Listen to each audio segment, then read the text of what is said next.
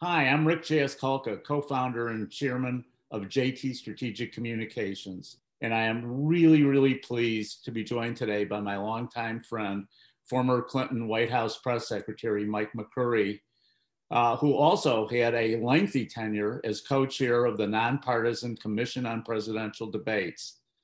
Mike is now a distinguished professor and director of the Center for Public Theology at Wesley Theological Seminary where his work focuses on the intersection of faith, politics, and public affairs. Mike also serves of counsel at Public Strategies Washington, where he provides counsel on communication strategies and management to a wide range of corporate and nonprofit clients.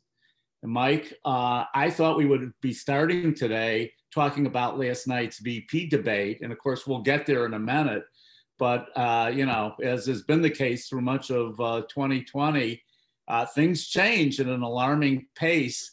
And so, just this morning, your uh, commission uh, on presidential debates said, well, you know, the town hall debate that's due to be uh, the next presidential next week is going to be virtual. Biden accepted. President Trump said, no way, I'm not showing up if it's going to be virtual. So now what? Breaking news. We always have breaking news. um, I, I don't know. You know, the, the Donald Trump is such a mercurial guy that I think his position on this may change five times in the next week, anyhow. So I'm not sure that we ought to make any conclusions right now. But the state of play, as you and I are talking right at this moment, is that um, you know there will be a virtual debate. Uh, Trump has said, I don't want to participate in a virtual debate.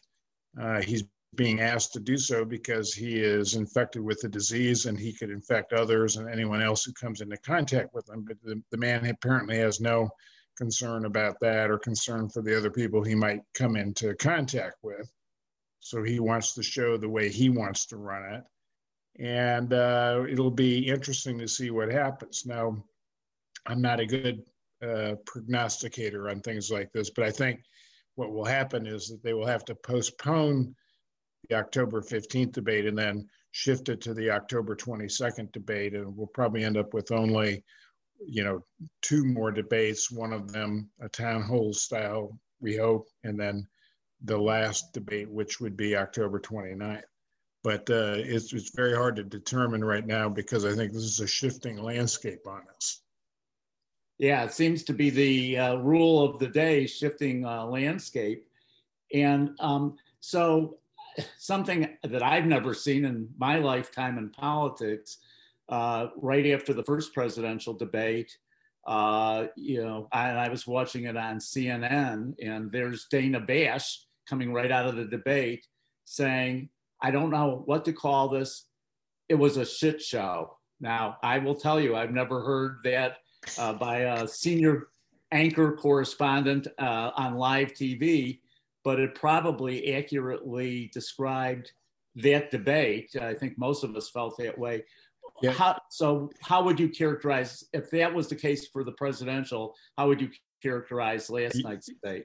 You, you know, you and I have been in a lot of those spin rooms after the presidential debates, and you know what a circus environment that is and people say some wild and crazy things, but I think that's about the over the top thing I've ever heard. But I don't think it was inaccurate. Yeah. I mean, it was, you know, uh, it's not that there should be decorum and these should be boring and we should, you know, always listen to lots of long rehearsed speeches and one liners by the candidates. But there is some obligation to show up and sort of say, you know, this is a, a, about a respectful moment in the history of our democracy. And it's about choosing a president. And I take that seriously.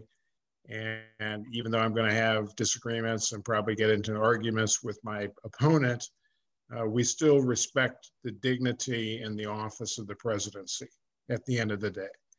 And that didn't happen and it didn't happen. And you know, I'm a partisan guy. You know, I, I know you are too. I, I don't want to be overly partisan here, but it, the responsibility falls on one person who misbehaved in that debate. And I think, you know, Biden had his moments where he got a little hot under the collar, no question.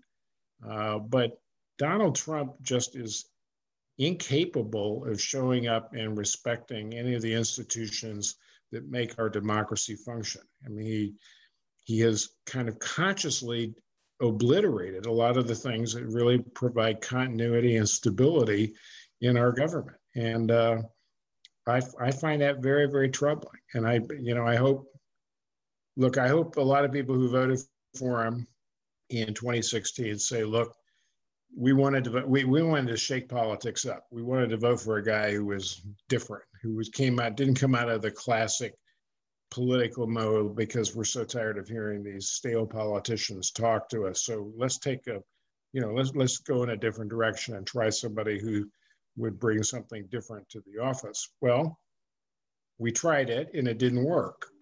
and so I just hope, you know, a lot of people, I mean, this won't be true of the core, you know, hardcore Trump supporters, but I hope some of the people who are on the margins maybe were, you know, what we would call moderate Republicans or something like that, who voted for him will say, you know, we've got to do something different. Now, they may not want to go all the way over and vote for Joe Biden, but, uh, you know, maybe they'll find other alternatives where they can participate and express an opinion without voting for uh, the current incumbent president. So, if there are additional debates, if, if if uh, they can reach some agreement, and there are debates to come in October, later in October, is there any reason to really believe that Trump will behave differently? And unless you're willing to shut off the microphone and just cut him off. Well, you know, he, he is, he, for all you can say about the guy, he's very good at re- reading uh, TV reviews and he knows how to kind of track public opinion and what people have said. And so he knows that he did not get high marks for his debate performance in the first debate. So my guess is he will show up and have a different style. He'll still be as pugilistic as he ever is, but I think he will probably figure out a reality TV way to kind of adjust what it looked like in the first debate. I mean, I don't know. You, you you're, you know, Rick, you're really good at this stuff too. Uh, what do you think? I, you know, it, it, I, well, first of all, I thought that Dana's characterization was right on target and, you know, and, and, and indeed that uh, phrase got used literally in a lot of the analyses that, that, that followed. I just don't know that he is capable. You're, you're right about him being the showman, being the reality TV person, but I'm not sure that he's going to be able to control himself. It seems like you know if if if Biden says something, it's almost like uh, you know you're you're throwing chum in the water, and you know that that shark is going to come. Yeah, you know, you you and I have participated in debate preparation exercises for candidates for president on down. And I don't know. I mean, that would be an utter waste of time if you're trying to do debate prep with Donald Trump because it's not going to, none of it will stick. It's going to all be whatever he's kind of on the spur of the moment uh, thinks about. And so you won't have any kind of sense. There's no way to lay out any kind of game plan on, well, what are our objectives in this debate or what do we want to really try to accomplish against uh, Joe Biden in this debate? I mean, there's, there's no way of predicting that because it's going to be whatever Trump makes up at the last minute on his mind. And it, it might be fascinating, it might be entertaining, it might even be marginally productive and helpful for the country, although I have, have severe doubts about that. But uh, it's going to be what it is, whatever it is. And that's that. That's what we'll be in for. Yeah, I mean, well, he he used that term about the uh, uh, pandemic. It is what it is. And uh, I think a lot of people are uh, using that term uh, a lot more these days because it describes a lot of what's going on right now. Um, right. Right. There's been a lot of, uh, and I was a little, one thing I was surprised at, a lot of criticism of Chris Wallace uh, as the moderator of the debate. I, I, had a different take on it. I mean, I, it's, the guy tried mightily uh, to, you know, say thank you, Mr. President, thank you, or to push him to be responsive and sort of going up there and uh, you know throwing a sack over his head. I, am not exactly sure what what people could reasonably expect Chris Wallace to do as long as Trump was doing what he was doing. Well, uh, a couple of things. He's first of all, he's a good guy. He prepares very hard for these debates. Um, the history of his moderating the debate four years ago was that Fox News, there's a thing called the network pool. I mean, and people need to understand that that they're the major networks collaborate and uh, share the technical uh, problems of putting on these debates because not all five networks want to pay for five different cameras, so they share their resources, and so they have a pool. They they pool their resources, and um, Fox News, which is a member, the members are ABC, CBS, NBC, CNN, and Fox. And Fox News, uh, I think, legitimately said, look, we've never had one, we're in the pool, and all the other networks have had one of their talent moderating one of these debates. And we, you know, d- deserve to have an opportunity to have someone from Fox moderating a debate. And we considered that argument and felt that it was a legitimate argument uh, just based on how we do our work and how we engage with the pool. So uh, we asked, you know, Fox for their recommendation, and they really, they, you know, they, had they had two recommendations, uh, Chris Wallace and then Bret Baier. Bret Baier, I think, by the way, is a very talented journalist. I would not be surprised if he moderates a presidential debate someday. But Chris came into the role and we thought did a very credible job in 2016. And I think he did a very credible job in trying to, right. you know, hold on to things in this first presidential debate. But, it, you know, at, at the end, it's not about the moderator. And the, the Commission on Presidential Debates, which I was a part of, we don't set the agenda. We don't inform, you know, we don't decide what the content is. It's really up to the moderator. But at the end of the day, it's up to the candidates do the candidates show up ready to engage with each other authentically and debate and have discussion? And clearly, in the first presidential debate, that, that did not happen. Now, I was more mildly relieved that watching the vice presidential debate between Kamala Harris and Michael Pence, uh, that there was a little more modicum of normalcy that was introduced. I mean, they still had their moments, but it, it, looked more like what we would think of as this is the way a debate should happen. There's good, you know, contested argument. There are moments of anger. There are moments of, you know, some uh, inspiration. Uh, but it, it looked more like what I hope we get more of as we go through the debates to come the the going to the VP debate, the one thing, Mike, that that sort of bothered me, there, there was certainly more civility and more decorum, um, and I don't know. I mean, both of them, uh, you know, deflected certain questions, uh, um, and Vice President Pence completely ignored one of the questions, uh, but it it was uh, a civil conversation most of the time. But there, there was never, an, did they try to cover too many topics? Because uh, there was never really a follow up where you actually were able to sort of go into one of the answers and, and dig out more.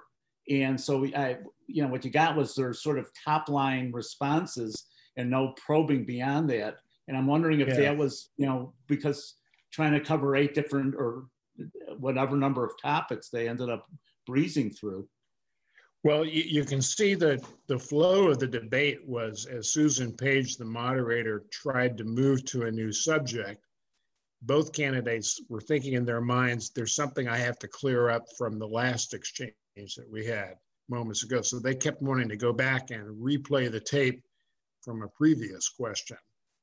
And, you know, that that is a, a, time honored technique in debate preparation that you don't leave anything on the table that goes unanswered. because if you left something, uh, you know, the question before that you did not answer, then it sticks.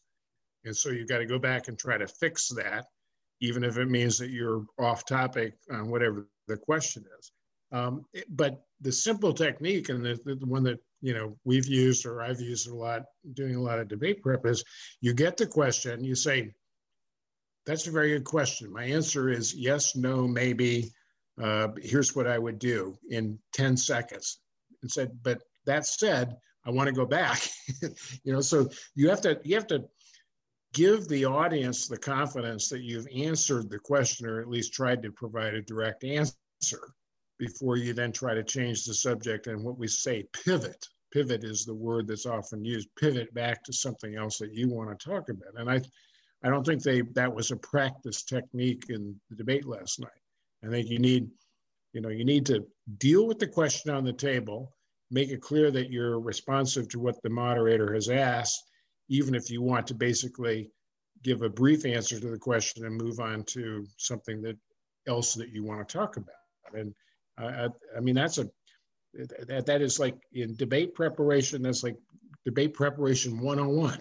It's one of the things that you really concentrate and work on. Yeah. So, what was your, uh, you know, did you feel that there was a winner last night, or um, was the big takeaway that it was just more civil? well, I, I mean, my, my problem is I always see this through a lens of a, obviously a very partisan Democrat.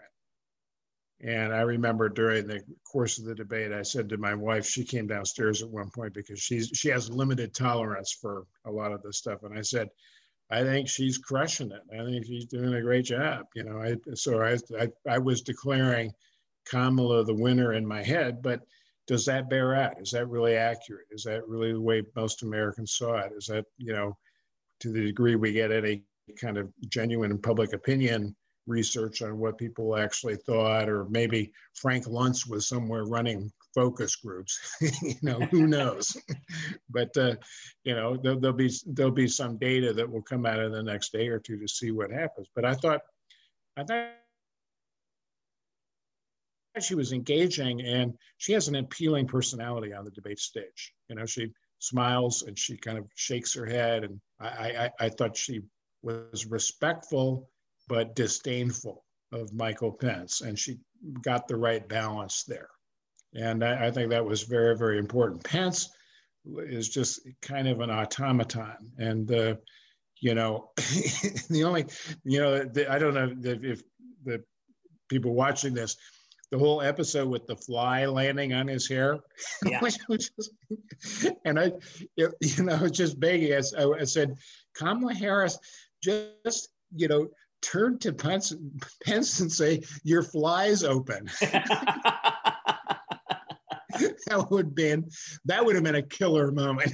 that would have been a killer moment. Well, as it is, um, as you may have, I mean, there's like all sorts of memes now on uh, social. it, it, it, it, it says something about where we are when the the big highlight from last night, and in fact, you'll even if you Google it, highlight from VP debate, you'll see the video with the fly sitting on his on his head. Yeah but you know that I mean, Rick, that's a that's an interesting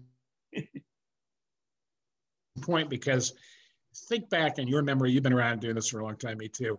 You know, your memory of these debates are not the substantive arguments that are made. It's those personal moments, those things that give you a glimpse into the character of the candidate.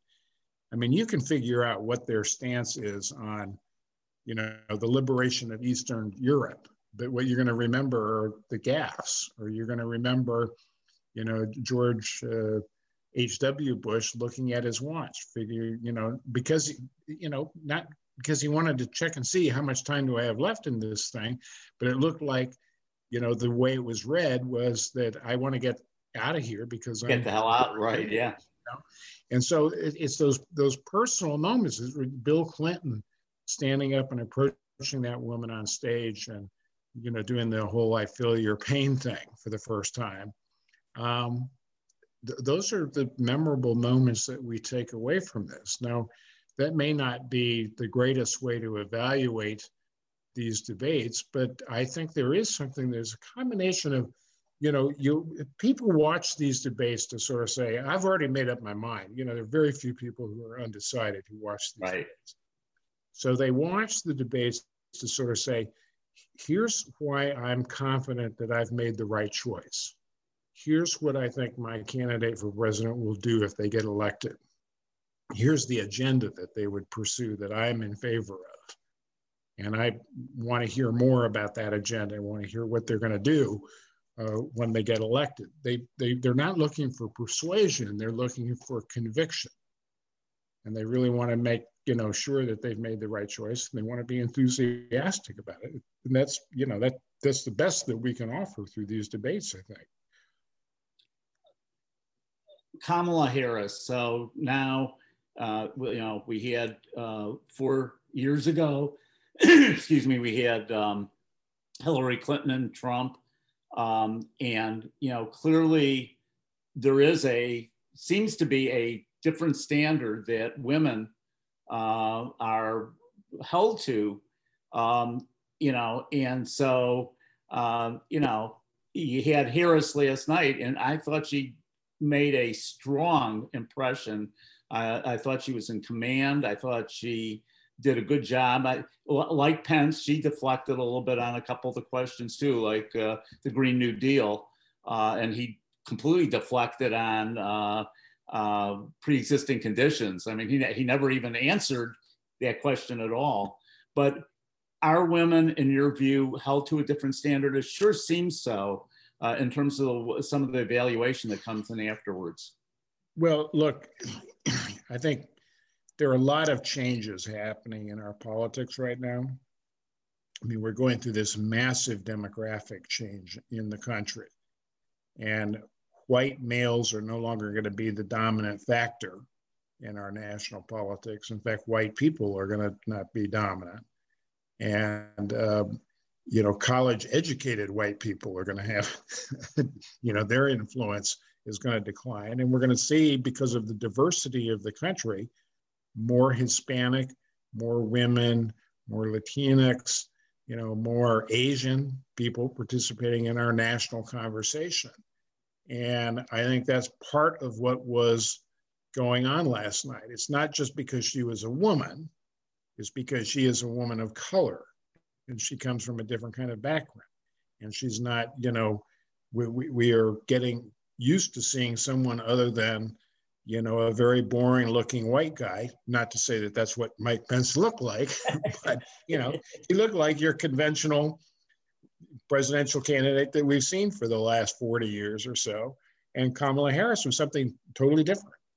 And people have to adjust to that. And some people will be excited about that. There will be a portion, I think this is kind of the core of Trump's support, who are very bothered by that because they feel like they're losing a country that they fought for and believed in and really supported. And now it's being taken away by all these new elements that are entering into the equation. And I think, you know, I think women on the stage is part of that transition. And Hillary went through it, Kamala Harris went through it last night.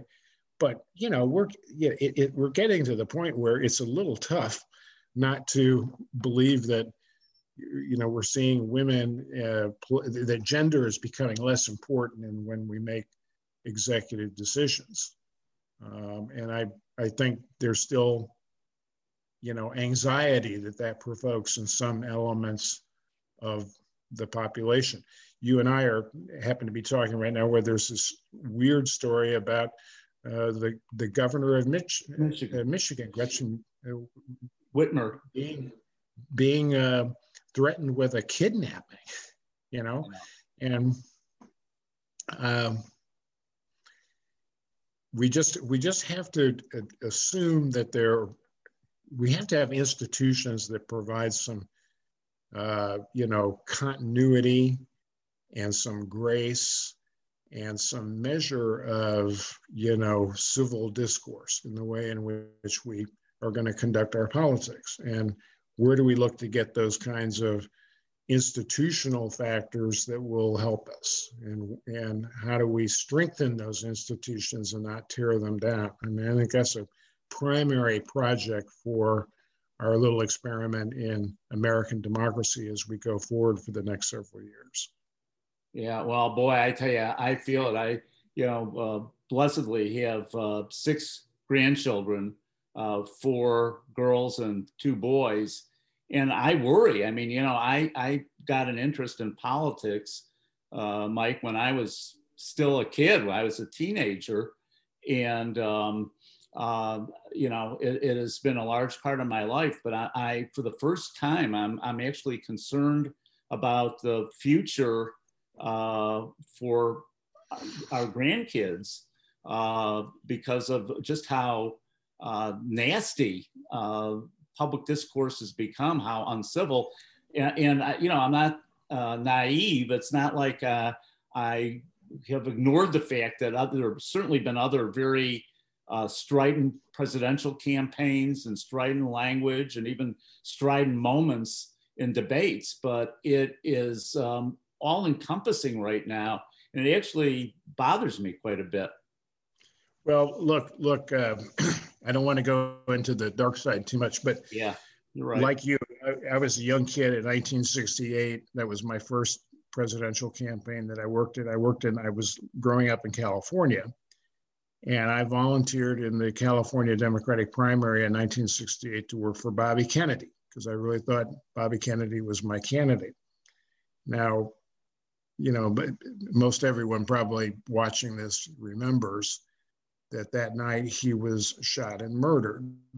And I remember I had I'd gotten up early in the morning to hang out door leaflets, and so I'd gone to bed early after we watched Kennedy's victory speech, and then I went to bed. And my parents had to come in and tell me the next morning that he had been shot and critically shot, and he of course lingered and then didn't die until later in the day.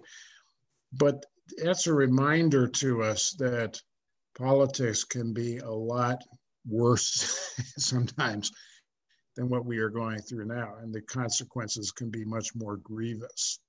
And I think back to 1968 about just how unhinged the country was in that year, and we managed to make it through that. We managed to recover. Now, not everyone would agree with the direction that we went from there, but our democracy was endurable and we lasted through some of the most difficult times that we ever experienced. So even if you and I have concern about where we are and we're worried about the future of the country, we know that there's some, you know, quality of endurance that we have in this democracy that will carry us through. And we will make it through. It just may take longer than you and I would want to see happen. Yeah, I, I, uh, 68 was my first foray into presidential politics too. I was with Gene McCarthy as his national uh, uh, press coordinator, and uh, and I believe there was a gentleman by the name of John Podesta, who we both know, who was working for McCarthy out, out in California, uh, as, as I recall. So, right. Yep, go, goes back a long way. Well, you're right. Let's look ahead. So I've heard um, some people talk about the fact that, um, like political conventions, debates, these presidential debates, are a thing of the past, and I think people are reacting to you know what's happened, the the tone and the tenor. Uh, I find it hard to believe uh, that debates are going to go away because they play, to me, a pretty pivotal role uh, in election campaigns. But um, I wonder what thoughts you have about that. And will there have to be some rules changes considered at least by the debate commission? Well, you know, a little bit of history first. Remember, we had the famous Kennedy Nixon debate, and then we really didn't have debates for a long time after that because they would they would always have candidates uh, debating each other about whether they were going to have debates rather than right. sitting down and actually have them. Right. And I think partly because in 1980, Jimmy Carter skipped out of two presidential debates. Uh, the Commission on Presidential Debates was formed saying, look, we should guarantee that the American people see our major candidates for president, Democrat, Republican, Independent, if they, you know, they've got enough support, 15% to be on the stage. And you know, and that and that, that's that's an expectation of our democracy. Not that it's something that is a, you know, it's a little grace moment that we have. It's like we expect our candidates to show up and talk to each other and to talk about the future of the country and tell us what they're going to do if they get elected. And that has become now, as the great accomplishment, I think, of the Commission on Presidential Debates is that has become an expectation. And so when a candidate comes along and says, well, maybe I won't participate in these debates, and people say, what? You know, that's that's not the way it works. You're supposed to get up there and debate. You know, we're supposed to have debates. And so the expectation is that there will be debates now rather than it's something that you wait and see if it's actually going to happen. And I think that's a big change in the way in which we've kind of structured the presidential uh, general election process because people sort of know that these debates are significant moments. And I, I think it's very hard. I think it'd be very hard for Trump to try to duck out of these debates. And I understand, you know, that we, we as we are talking now, there's a back and forth because, you know, Trump is sick and people don't want to be around a candidate who is sick and they don't want to get infected. So they're trying to figure out some way to wrestle with that and deal with that. And, you know, they've proposed maybe doing it by virtual means, and that's not going to look like that's not going to work, you know. But but who knows? But I, I do know this: between now and November third, the American people expect to see Joe Biden and Donald Trump debating each other. Uh, now, I think they probably expect to see it in person, and maybe it has to be done with plexiglass between them, or however you know they did the vice presidential debate. But they expect to see these candidates talk about the future of the country and challenge each other and speak authentically about where they would lead if they got elected. And I think that's a beautiful thing that we've got to figure out how we preserve one way or another. I don't think these are anachronistic moments. I mean, this is a relatively new feature in our presidential politics that we've actually guaranteed that there will be presidential debates. And I think it's important for people to see their candidates having a conversation and talking about the future of the country because that's the you know it it, it helps them understand what what is going to happen in my life and my family's life as we think ahead to the next four or eight years. The the there's been a fair amount of buzz about the the notion that the commission should adopt a shut off the microphone uh, policy um, you know, you heard that um, right after uh, the presidential, the first presidential, and you know, even even though last night was civil, I, you, you still hear some buzz about are they going to do the shut off the mic? I'm just curious, and you know, if you think that's a a good idea, a bad idea, um, you know, or is it just is it just relevant now because of uh, the current president's unique style of debating? Well, the the utility, I mean, the the importance of the commission may, making a decision to get away from these highly structured environments where you say, okay, you have two minutes to speak to this question, and then Senator so and so, you get one minute to respond, and then you get you know 15 seconds to rebut, and then it's it's you know highly regimented and regulated like that. And we got away from that because that it, it, it began to feel like people were just practicing their sound like sound bites and turning it into sort of a rolling press conference. And we wanted more conversation between the candidates. So that's why the, the commission in 2016 elected to move to these blocks of time in which the moderator would introduce a topic. Each candidate would get to speak for two minutes, and then there was supposed to be discussion and dialogue back and forth between the candidates, not the moderator trying to make things happen, but the candidates talking to each other about where they agreed and disagreed. And to be honest, it sounded great. I'm not sure, you know, not certain that that's worked out well because we can see, and we saw in the first presidential debate, how that process can be utterly hijacked and then turn into a free for all that doesn't, you know, leave anyone more enlightened than when they tuned in in the first place. So I think there will have to be a little more structure built in. I don't know, since I'm no longer on the commission, I don't know what they're actually thinking about. I don't know what the campaigns would agree to, you know, because they, they, they've got to, you know, if there's going to be more structure built in, they've got to sort of uh, abide by whatever the, the rules are going to be. But I, I think decorum and dignity and respecting the fact that we are choosing the president of the United States of America, which is a pretty important thing, is something that ought to elevate the discussion for all, for everybody uh, involved. And I, I do think that we got a, I think a much better vice presidential debate than the first presidential debate, obviously last night. Oh, so maybe we, maybe we can kind of keep things going in the right direction. I, I, I cannot let this conversation end without at least one question about uh, White House press secretary because uh, and uh, I admit I may be a little biased on the issue, but to me you you were perhaps one of the great all-time White House press secretaries. Uh, uh, just uh, in terms of your your uh, your you flatter me unnecessarily. yeah, no, no. I mean, I really I really felt, and I got to see it uh, you know, on a daily basis on all the trips that we did together all around the world.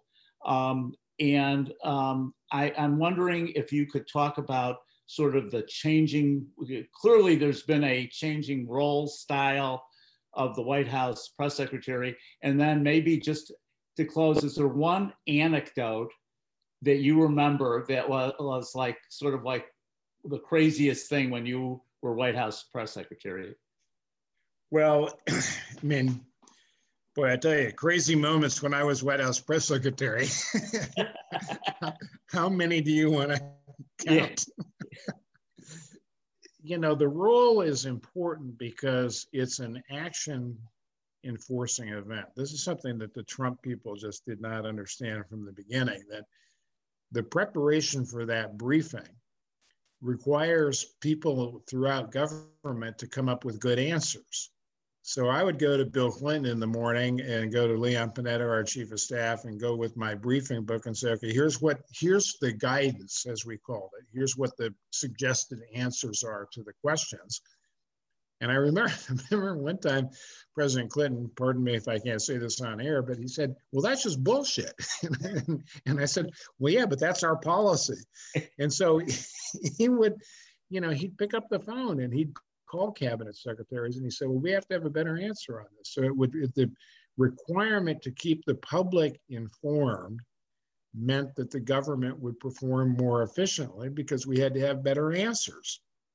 And that, that, that that's so fundamental to me that like, you know, the, the getting the accurate, truthful information together uh, and really figuring out how to explain the policy uh, that's what it's all about. I mean, and and my my anecdote would be, I remember I stayed up all night one night because we were getting ready to promulgate. This goes way back in history, but we were going to promulgate a new federal regulation that was going to regulate uh, cigarettes, and it and and the theory was that the cigarette was actually a medical device and should be regulated like other medical devices because it was designed to introduce a dose of a drug, nicotine, into the human body.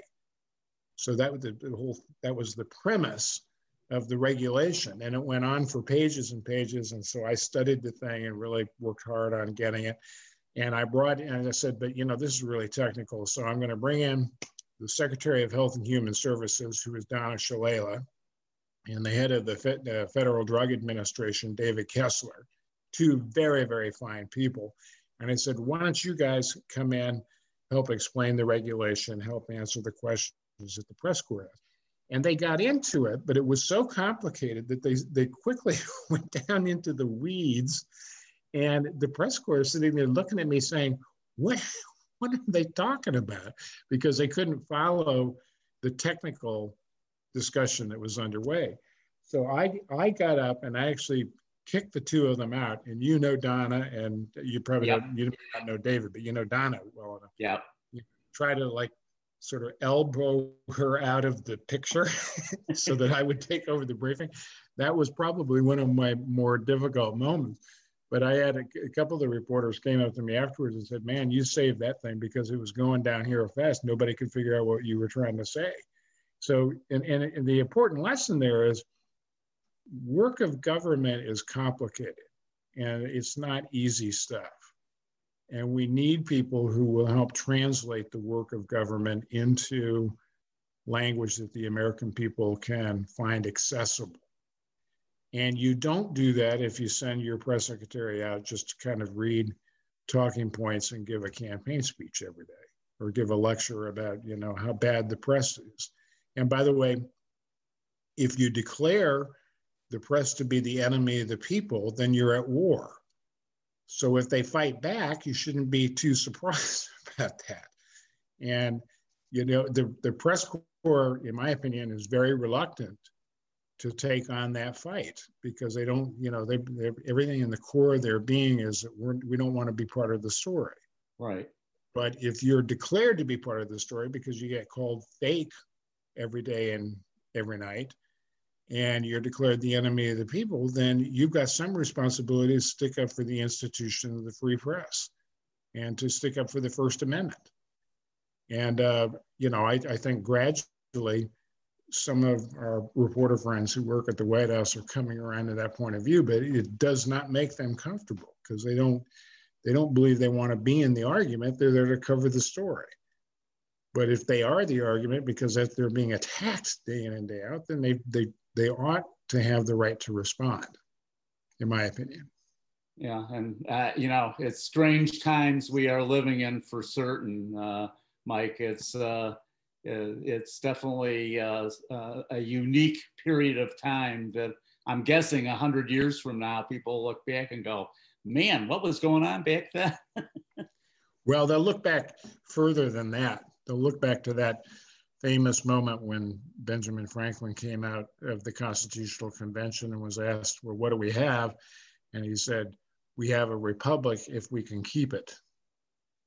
And that's the that's the underlying question here. Are we going to be able to keep the functions and institutions that have kept this a very durable democracy? And they are fragile. And we, we are learning in the course of this administration how fragile they can be. But the, the, it requires some strength, it requires recovering some muscle memory about how you actually do democracy and put that to work. And I know you've been working on that, so I give you credit for a lot of that work. But that that that's where our hearts have to be as we uh, think ahead to the months ahead that we have uh, in our in our country. Civic engagement for sure, really really critical in the days, weeks, months, and years ahead. Mike, thank you so much for doing this, and uh, uh, to be continued because uh, we've just barely scratched the surface. So, well, great, great, great conversation, and I know, I know how engaged you are in a lot of these issues, and I think we ought to. I think you're right. I think we have we have to find other partners and other people who will help us continue this conversation and engage people with different points of view. I mean, you and I come from a part of the political spectrum, but there are good people on the other side that care about these things and are working on it too. Absolutely, you are so right, and uh, uh, been a pleasure. Stay safe, my friend. Stay healthy, and well, love love to your family, your wonderful family. Will do. Good good talking right, with you. you, Mike. Appreciate Bye-bye. it. Bye.